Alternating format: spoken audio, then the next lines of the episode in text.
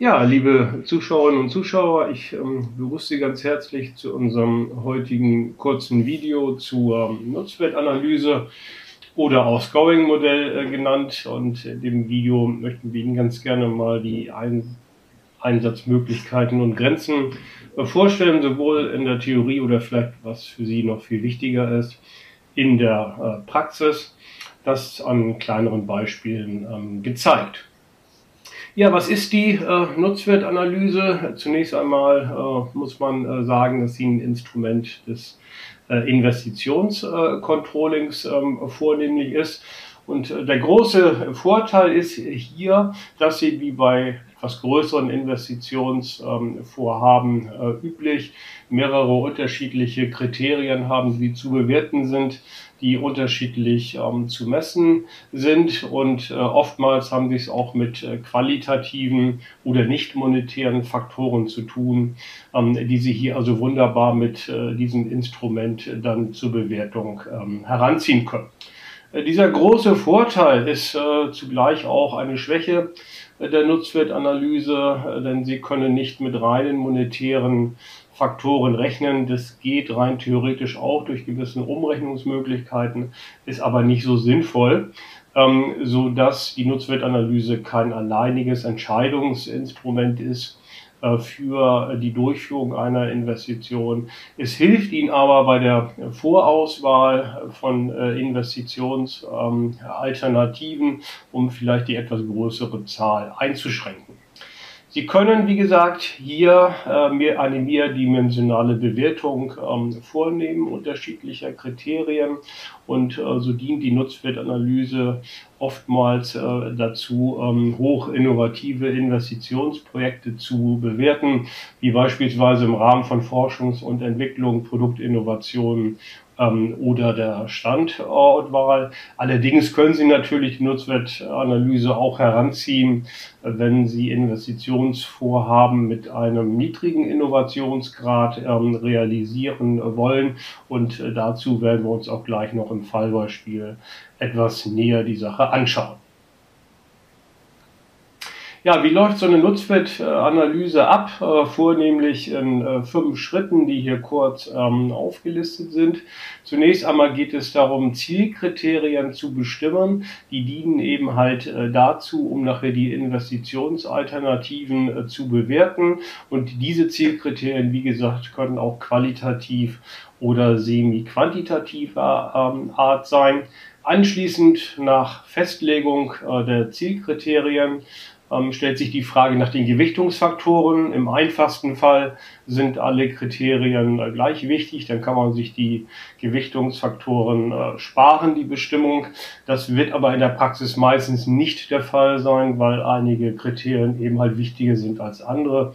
Und äh, dann stellt sich die Frage, wie wichtig denn sind diese Kriterien? Nachdem Sie diese beiden Schritte vorgenommen haben, erst dann kommt äh, die Frage nach den Investitionsalternativen, die Sie dann anhand dieser Kriterien und der vorgenommenen Gewichtungsfaktoren zu bewerten haben. Und wenn Sie das nach jedem Zielkriterium für äh, jede Investitionsalternative machen, dann ermitteln Sie die sogenannten Teilnutzen. Und wenn Sie diese aufaddieren für jede Investitionsalternative, dann ermitteln Sie den äh, Gesamtnutzen. Und äh, wenn man davon ausgeht, dass so je mehr Punkte man hat, äh, desto besser ist es, äh, kann man eben Hand an den aufsummierten Punkten der Investitionsalternativen die Vorteilhaftigkeit der Investitionsalternativen beurteilen, nach dem Motto, wer mehr Punkte hat, ist dann der Beste. Ja, wir schauen uns das mal etwas ähm, abstrakt äh, hier an, in einer kleinen äh, Zielhierarchie, die wir für Sie äh, vorbereitet ähm, haben. Und schauen Sie bitte zunächst einmal nach unten, wenn Sie hier die Zielkriterien Z11 bis Z32 äh, betrachten. Das sind äh, sieben äh, an der Zahl. Und äh, jetzt stellt sich die Frage, wo kommen dann diese Zielkriterien, mit denen Sie dann später die Investitionsalternativen ähm, bewerten wollen, denn so her? Die fallen ja nicht vom Himmel. Und äh, auch wenn es in der Praxis oftmals der Fall ist, wenn gesagt wird, naja, das macht denn der Controller, ne? also der Controller ist sicherlich der Letzte, der hier äh, mitredet bei der Zielkriterienbestimmung, Denken Sie beispielsweise an den Fall einer Produktinnovation, wo Sie von der Beschaffung über die Produktion bis hin zum Vertrieb alle Abteilungen äh, dabei haben, dann ist es eben halt Aufgabe äh, dieser Abteilung beziehungsweise der Vertreter der Abteilung, diese Zielkriterien dann äh, zu bestimmen. Und äh, Sie als Controller haben dann die Aufgabe, äh, dass Sie den äh, Prozess, diese fünf Schritte, die ich eben genannt hatte, dass Sie diesen Prozess eben halt moderieren und ähm, begleiten, das dokumentieren und äh, nachvollziehbar und äh, transparent machen. Ja, wir gehen davon aus, dass äh, die Gruppe von, und wir nehmen mal im Folgenden fünf Personen an aus unterschiedlichen Abteilungen, sich auf diese sieben Zielkriterien äh, geeinigt haben. Da stellt sich dann die Frage nach der Gewichtung äh, dieser einzelnen Kriterien und äh, wenn es nicht der Fall ist, dass diese gleich wichtig ähm, sind, dann muss man sich eben halt Gedanken machen um die Gewichtungsfaktoren. Und da bietet es sich an, dass man diese einzelnen Kriterien dann zusammenfasst und das ist im Grunde genommen das Ergebnis, was Sie hier auf der mittleren Ebene sehen. Also Z11 oder Z32 ist ja nicht Gott gegeben, dieser Begriff, sondern Sie überlegen sich dann, dass Sie mehrere dieser Zielkriterien dann zusammenfassen ähm, wie beispielsweise Z31, Z32 zu Z3. Diese beiden können Sie zu Z1 zusammenfassen. Hier sind es drei, die zu Z2 äh, zusammengefasst werden. Das bestimmt sich dann nach äh, sachlich-inhaltlichen äh, Kriterien. Ja, nun überlegen Sie sich die Gewichtungsfaktoren und da kommt beispielsweise in der Diskussion ähm, zwischen den fünf beteiligten Entscheidungsträgern bei raus, dass dieses Ziel 1 50 Prozent einen Anteil hat und 2 und 3 entsprechend 20 und ähm, 30 Prozent. Und dann gehen sie wieder auf die nächste Ebene und brechen im Grunde genommen diesen Faktor dann jeweils auf die ähm, einzelnen Zielkriterien nieder. Hier ist es in diesem Fall so, dass Z11 20 Prozent ist, Z12 30 Prozent und in Summe kommen sie wieder auf die 50. Das heißt, wenn Sie das so machen und so vorgehen, dann äh, muss es eben halt so sein, äh, dass die rechten Felder hier zusammen in Summe dann wiederum 100 Prozent betragen, wie auf dieser Ebene dann auch. Ja, was bedeuten die Felder, äh, die Zahlen in den linken Feldern? Das sind sozusagen die Gewichtungsfaktoren hier an der nächsten ähm, Ebene. Das heißt, äh, diese 30 Prozent machen gemessen an Z1 einen Anteil von 60 Prozent aus und die 20 entsprechend dann einen Anteil von 40 Prozent, wie man äh, mit dem Dreisatz äh, leicht ausrechnen ähm, kann. Äh, das ist aber, wenn Sie so wollen, diese linken Felder nur rein zur Information ähm, notwendig. Ja, diesen Prozess der Zielkriterien, Bestimmung und Gewichtung, ähm, den habe ich Ihnen jetzt eben ganz kurz geschildert. Der Praxis bietet es sich an, äh, dass Sie dann jeweils so vorgehen, dass Sie zunächst einmal eine Einzelarbeit machen. Das heißt, jeden dieser hier angenommenen fünf Entscheidungsträger bitten, ähm, selber Zielkriterien zu definieren, selber Gewichtungsfaktoren zu definieren. Und dann kommt danach die Gruppenarbeit, wo dann diese einzelnen Ergebnisse miteinander äh, verglichen und äh, diskutiert ähm, werden. Das können Sie so für die Zielkriterien machen und das können Sie auch so wie die für die Gewichtungsfaktoren machen. Und für die Gewichtungsfaktoren gibt es hier ein Verfahren, das ich Ihnen ganz kurz ähm, schildern ähm, möchte.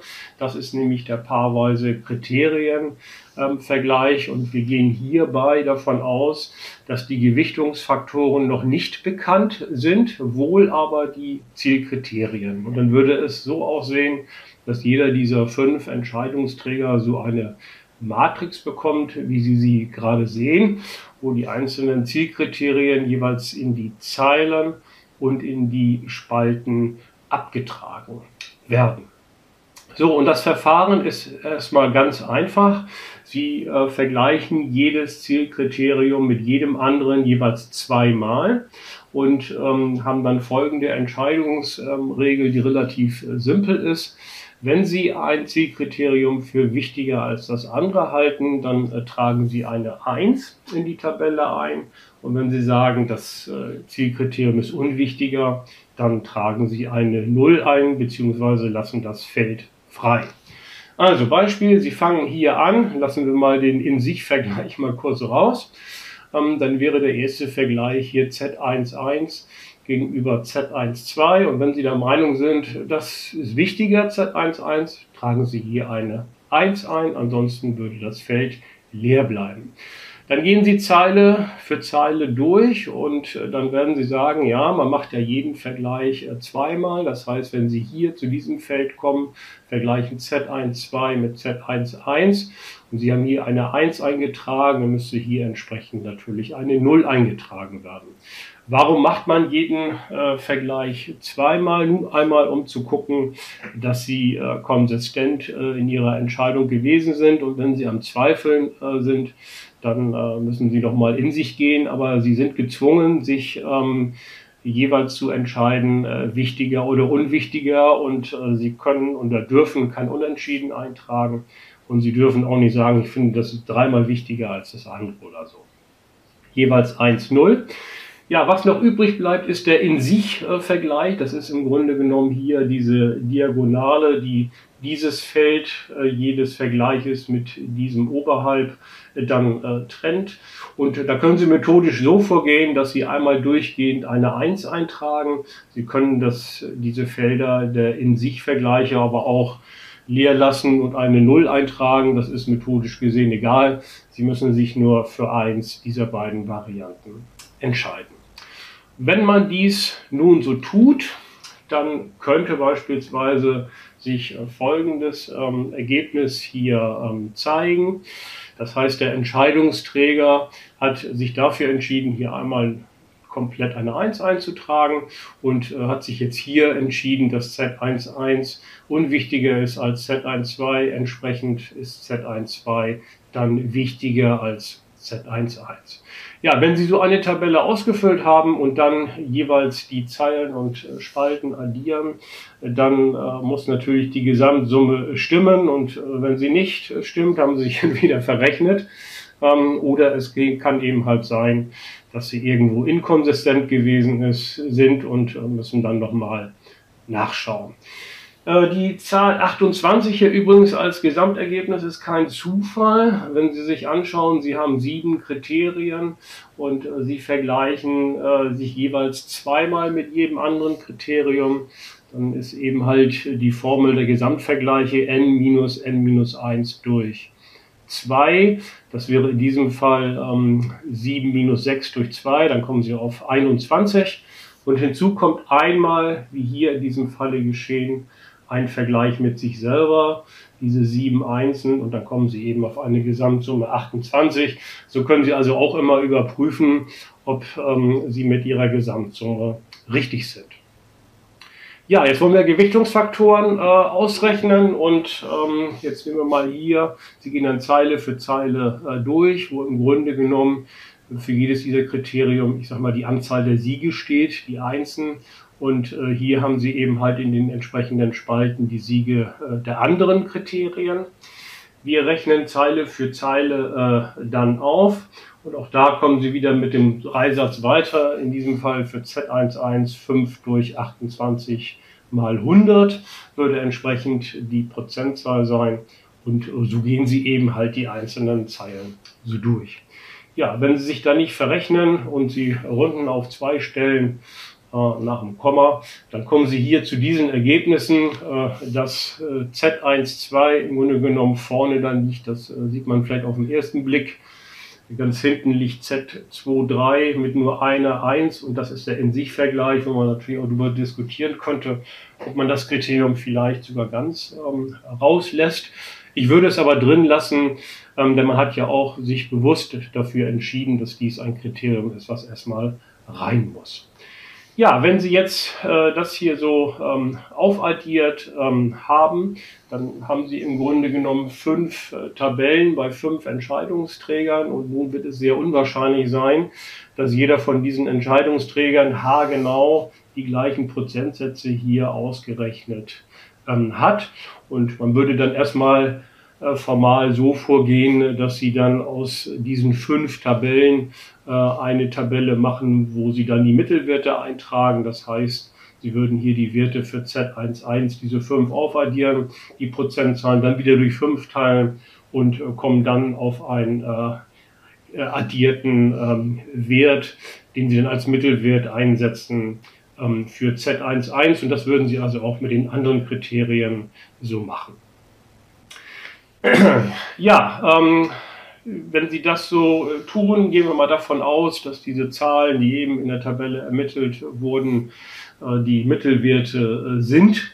Dann gehen Sie so vor, dass Sie die hier dann eintragen. Sie gehen also bei diesem Vorgehen von unten nach oben vor. Wenn Sie die eingetragen haben, dann können Sie hier auf dieser Ebene dann die Gesamtsummen ermitteln. Das werden hier diese beiden addiert könnten dann in einem nächsten Schritt wiederum dann nach dem Dreisatz eben halt diese Prozentwerte als Gewichtungsfaktoren der nächsthöheren Ebene ähm, ermitteln. Ja, wir kommen äh, jetzt mal äh, zu einem ähm, realistischen oder etwas realistischeren Fallbeispiel, ähm, weg von der abstrakten ähm, Betrachtung. Wir haben ein mittelständisches äh, Industrieunternehmen, das Kaffeemaschinen produziert und vertreibt mit knapp 1000 Leute, also ein etwas größeres Unternehmen, das ähm, auch weltweit äh, tätig ist. Und dieses Unternehmen stellt Kaffeebettmaschinen her und ähm, braucht jetzt eine neue Maschine, da die alte ihren Dienst ge getan hat. Das ist, wenn Sie so wollen, eine Ersatzinvestition und ähm, in, daher eine Investition mit relativ niedrigem oder geringem Innovationsgrad. Die Bestimmung der Zielkriterien ist vielleicht nicht so unbedingt das ähm, große Problem. Nichtsdestotrotz müssen sich die betroffenen Abteilungen, also in erster Linie die Produktionsleute, hier über ihre Kriterien, die wichtig sind, äh, auseinandersetzen. Die Leistungskriterien betreffen auf der einen Seite wiederum die Maschine und die Produktionsabteilung, aber Stichwort Qualität, Kundennutzen, da ist dann auch schon die Vertriebs- oder Marketingabteilung äh, mit gefragt. Dann haben wir hier noch personelle Kriterien, die in erster Linie die äh, Personalabteilung dann zu verantworten ähm, hat. Und wenn Sie auf den ersten Blick da mal so raufgucken, dann stellt sich das schon ein bisschen komplexer dar. Und für Sie als Controller so ein bisschen so als Daumenregel, ähm, so eine Zielhierarchie sollte ein DIN A4 Blatt quer nicht überschreiten, sonst wird es nachher ziemlich schnell unübersichtlich, was wir schon bei diesem Fall uns gleich mal etwas näher anschauen werden. Jetzt werden Sie vielleicht fragen, naja, so richtig wichtig für die Maschine sind ja auch die monetären Daten, das heißt Anschaffungskosten so einer ähm, Maschine, denn welche weiteren Auszahlungen ähm, ist über die Investitions- oder über die Investitionsperioden zu erwarten. Und auch die Einzahlungen können ja durchaus ganz unterschiedlich sein, dass je nachdem, welche Maschine Sie hier nutzen, Sie unterschiedliche Kapazitäten haben und äh, die äh, zu verkaufenden Einheiten anders aussehen. Sie können andere Mengen verkaufen, Sie können andere Preise verkaufen. Eigentlich müssten diese Daten rein. Ja, das können Sie machen dann äh, haben sie aber eben halt den Nachteil, dass sie diese monetären Faktoren dann umrechnen müssen in semi-quantitative Faktoren. Und ob das so sinnvoll ist, müssen Sie entscheiden. Es ist möglich, aber ich würde dann immer empfehlen, dass Sie dann hierzu ein extra Verfahren ähm, wählen, wie beispielsweise einen vollständigen ähm, Finanzplan, wo Sie dann rein sich mit den monetären Faktoren dann beschäftigen.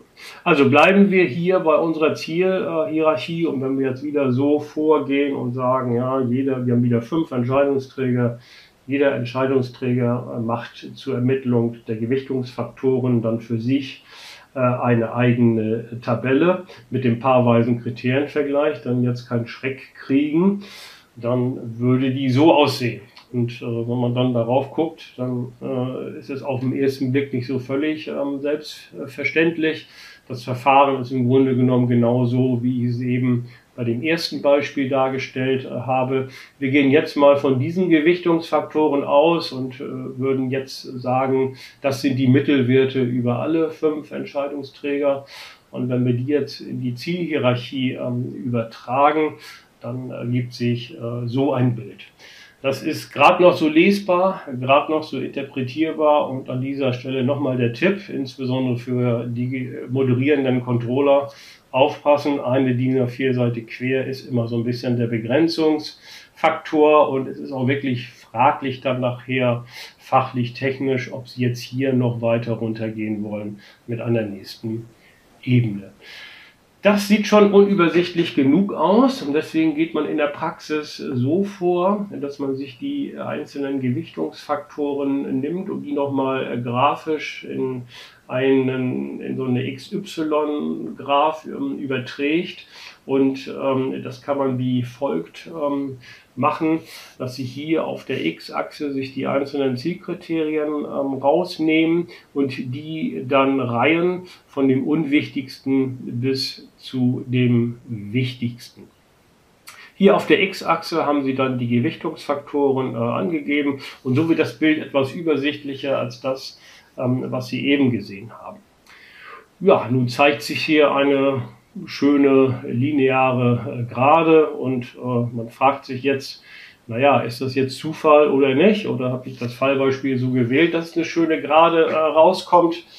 Ähm, nee, das habe ich natürlich nicht, aber diese Gerade ergibt sich äh, dadurch, äh, durch das Verfahren des paarweisen Kriterienvergleiches weil sie eben hier kein Unentschieden äh, vergeben dürfen und auch nicht angeben dürfen, dass sie ein Kriterium zwei, drei, viermal wichtiger halten als ein anderes, sondern eben halt immer nur diesen 1-0-Vergleich ähm, haben. Und selbst wenn sie es mit mehreren Entscheidungsträgern machen und dann wieder den Mittelwert bilden, dann ergibt sich immer eine Gerade. Der Verlauf ist kann unterschiedlich sein, das heißt, die kann deutlich steiler sein, sie kann deutlich flacher verlaufen aber es ist immer eine äh, Linearität zwischen den Gewichtungsfaktoren. Jetzt habe ich ja die einzelnen Punkte hier so verbunden, dass man auch visuell sich diese gerade gut äh, vorstellen kann und äh, Hardcore-Mathematiker würden natürlich sagen, das darf man ja gar nicht machen, weil das sind hier diskrete Werte. Was hier im Zwischenraum ist, das wissen wir ja gar nicht. Eigentlich dürften wir diese Punkte gar nicht miteinander verbinden, weil es sich um eine diskrete Verteilung ähm, handelt. Richtig, ja? aber als Controller sind wir ja immer so über den Daumenmathematiker und wir wollen damit ja auch praktisch was bewirken und visualisieren. Deswegen machen wir das mal, obwohl es mathematisch nicht erlaubt ist. Gedanklich sind wir immer noch in der Phase, dass wir gesagt haben, ja, das sind hier Mittelwerte, die sich ähm, ergeben haben aus den fünf Einzelbetrachtungen für die Gewichtungsfaktoren. Aber dieses Ergebnis, äh, was jetzt einzeln ähm, und dann summiert sich ergeben hat, muss ja nicht unbedingt mit dem übereinstimmen, was man so möchte. Und hier schließt sich jetzt die Gruppenarbeit an, dass man eben halt ähm, diese Linearität der Gewichtungsfaktoren A hinterfragt und B eben halt vielleicht sagt, es ist doch eine andere Gewichtung oder der einzelne Gewichtungsfaktoren als die, die man ursprünglich wollte. Die Diskussion ähm, kann man dann führen in der Gruppe, das heißt, Sie als Controller schauen sich dann die Argumente an, die ähm, genannt werden. Und ähm, ich habe jetzt hier in die erste Zeile diese alten Werte, die linearen Werte hier eingegeben. Und äh, wenn man in der Gruppe eben halt zu der Diskussion kommt und sagt, na, Z12 ist noch viel wichtiger als 14,3 äh, Prozent, dann äh, und man hat, das kann das sachlich begründen, dann kann man das sicherlich auch machen. Ähm, man muss natürlich immer nur bedenken, wenn man irgendwo Gewichtungsfaktoren erhöht, dann muss man irgendwo auch welche senken, damit sie dann äh, schlussendlich wieder auf die äh, 100 Prozent kommen. Und äh, man neigt in der Praxis dazu, zumindest in der Gruppendiskussion, Zielkriterien, die ohnehin schon wichtig waren, noch wichtiger zu halten und die, die unwichtig sind, noch für unwichtiger äh, zu erklären. Da können sachliche Gründe dahinter stehen und das ist auch völlig in Ordnung. Ähm, manchmal ist es aber auch so eine Art Verblendung und Sie könnten als Controller beispielsweise Regeln einführen, dass Sie sagen, ja, also drei Prozentpunkte nach oben oder unten dürfte man maximal ähm, abweichen. Das müssen Sie aber vorher dann mit den Entscheidungsträgern auch äh, besprechen und kommunizieren und abstimmen und dann nicht hinterher einfach entscheiden. Ja, jetzt haben wir endlich die Zielkriterien bestimmt. Äh, wir haben die Gewichtungsfaktoren ähm, bestimmt. Und jetzt erst kommen wir zu den äh, Alternativen. Ähm, hier nochmal kurz, sorry, abgebildet ähm, äh, in einer Kurve, wo man vielleicht nochmal eine kurze Diskussion anschließen könnte, aber manchmal ist es dann auch so, dass dieses Bild dann das Finale ist. Ja, jetzt kommen wir zu unseren Investitionsalternativen. Ähm, die ins Spiel kommen. Ich habe jetzt hier in die erste Zeile unsere Gewichtungsfaktoren eingetragen, die wir also nach der Diskussion gewonnen haben, die aus dieser Abbildung dann nach Diskussion ähm, gekommen sind, mit denen wir dann weiterarbeiten wollen. Und jetzt stellt sich die Frage, ja, wie viele Investitionsalternativen nimmt man dann überhaupt?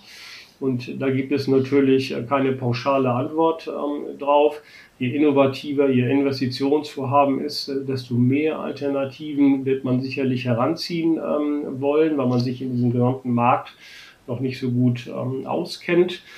Ähm, wenn das Investitionsvorhaben nicht so innovativ ist wie hier bei einer Ersatzinvestition, dann kennt man meistens den Markt schon ganz gut und dann tut man ganz gut, wenn man da Wilhelm Busch sagt, äh, alle guten Dinge sind drei und äh, es gibt vielleicht drei Maschinenhersteller, die in Frage kommen, vielleicht sind es vier, je nachdem. Da kann man natürlich auch noch mit ähm, ähm reinnehmen und äh, die jetzt miteinander vergleichen. Der Vergleich ähm, geschieht erstmal dadurch, dass Sie gucken, wie oft erfüllt dann überhaupt eine Investitionsalternative ein Zielkriterium. Das bedeutet, das ist jetzt hier diese Zeile, die immer blau markiert ist am Anfang und äh, die bewerten Sie dann mit Punkten und Sie erinnern sich, Sie müssen ja diese Zielkriterien, die völlig unterschiedlicher Art sind, ähm, dann versuchen zu normieren, zu standardisieren. Und das macht man dann in einer Skala von beispielsweise 1 bis 10, 1 bis 5 oder ähnliches. Ja, wie breit sollte die sein? Auch da gibt es keine ähm, pauschale Regel. Sie sollten ein bisschen aufpassen, dass sie nicht zu breit äh, sind. Eine Skala von 1 bis 20, ja, die ist vielleicht schon so feinsinnig, äh, dass sie mehr verwehrt als äh, nützt.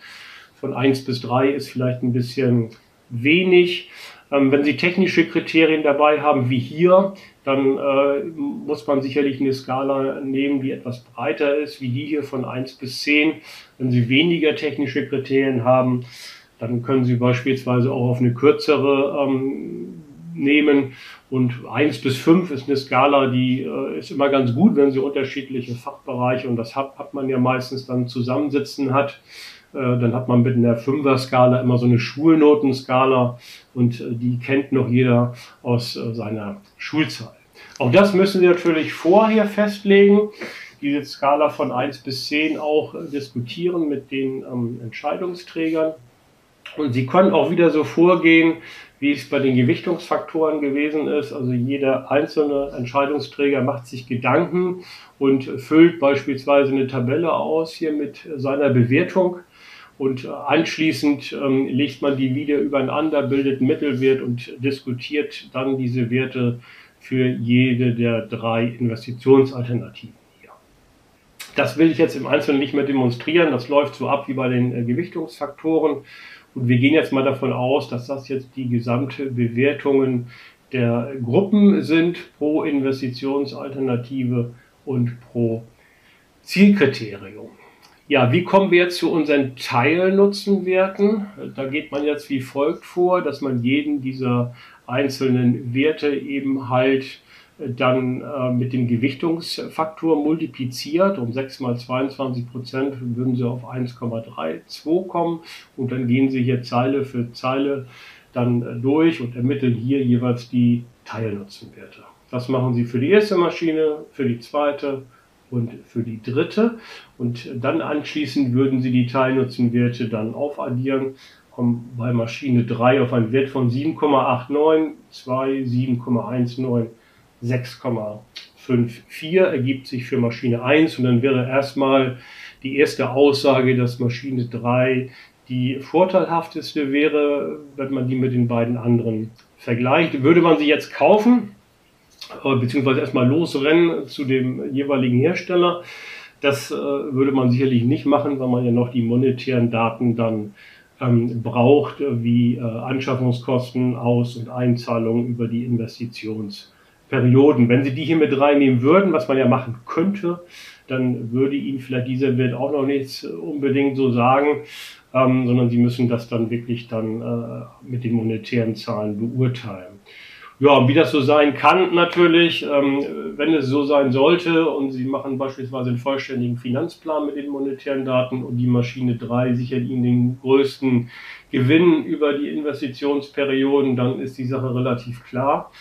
Äh, wenn Maschine 2 das beispielsweise ist, dann muss man eben halt abwägen, ob diese Differenz von 0,7 Punkten so kriegsentscheidend ist oder ob sie nicht sagen, dann nehmen wir vielleicht Maschine 2. Also Maschine 1 sich als die ähm, monetär beste Entscheidung herausweisen würde, dann muss man so ein bisschen überlegen, ob man hier denn wirklich Qualitätseinbußen hinnehmen möchte. Aber höchstwahrscheinlich würde das nicht der Fall sein.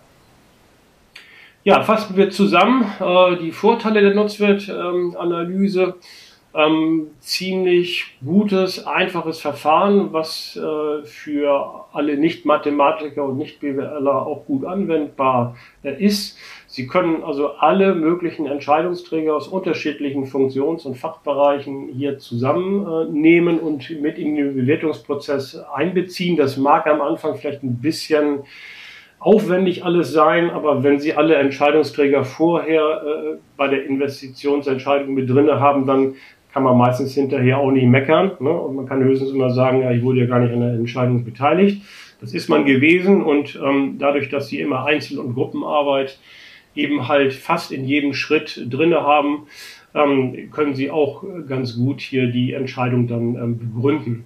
Das Verfahren läuft standardisiert ab. Sie können, wie gesagt, auch qualitative Aspekte und semi-quantitative Aspekte mit berücksichtigen. Die rein quantitativen bzw. monetären Aspekte kann man, macht aber nicht so viel Sinn. Da muss man eben halt ein extra Verfahren wählen. Ja, kommen wir zu den Nachteilen. Der erste Punkt der subjektiven Einflüsse, den haben Sie im Grunde genommen bei jeder Bewertung. Jede Bewertung ist subjektiv, auch wenn sie mit quantitativen Zahlen ähm, geschieht. Hm, dadurch, dass Sie hier Einzel- und Gruppenarbeit äh, methodisch trennen, können Sie die Subjektivität aber ähm, einigermaßen einschränken oder zumindest können Sie sie transparent und äh, begründbar machen. Probleme haben Sie ein bisschen in der Methodik. Äh, zunächst einmal unterstellen Sie, dass die Zielkriterien unabhängig voneinander sind und das sind sie nicht immer. Sie können sie nicht einfach so substituieren, so wie wir das eben so schön in der Tabelle gemacht haben, in dem Augenblick, wo man die Teilnutzenwerte eben halt ähm, aufaddiert. Die sollten Sie sich auf jeden Fall immer noch mal wieder angucken, gerade wenn es so knappe Entscheidungen sind, wie wir eben auch zwischen Maschine 3 und 2 beispielsweise gehabt haben. Sie müssen gucken, dass es vielleicht K.O.-Kriterien gibt. Was bedeutet das? Das heißt, äh, wenn Sie beispielsweise ein Umweltschutzkriterium haben und eine Maschine hat einen sehr hohen Ölverbrauch, die darf aber nur so und so viel Öl verbrauchen, ähm, dann kann das durchaus sein, dass die aus der Betrachtung äh, rausfällt, obwohl sie alle anderen Kriterien total gut erfüllt. Ja, ähm, Übungsaufgaben, Übungsmaterial, äh, wenn Sie das nochmal alles nachlesen äh, möchten oder noch viel mehr zum Unternehmenscontrolling, dann äh, kann ich Ihnen hier mein gleichnamiges Buch ähm, empfehlen. Sie haben hier Übungsbücher zum Controlling mit dazu, wo Sie auch Aufgaben rechnen möchten, wenn Sie ähm, Student sind. Und wenn Sie an der Fernuniversität in Hagen studieren, das ist noch viel besser äh, und dort in einem Studiengang sind, dann kriegen Sie nämlich das ganze Material ähm, sowieso zum Lesen.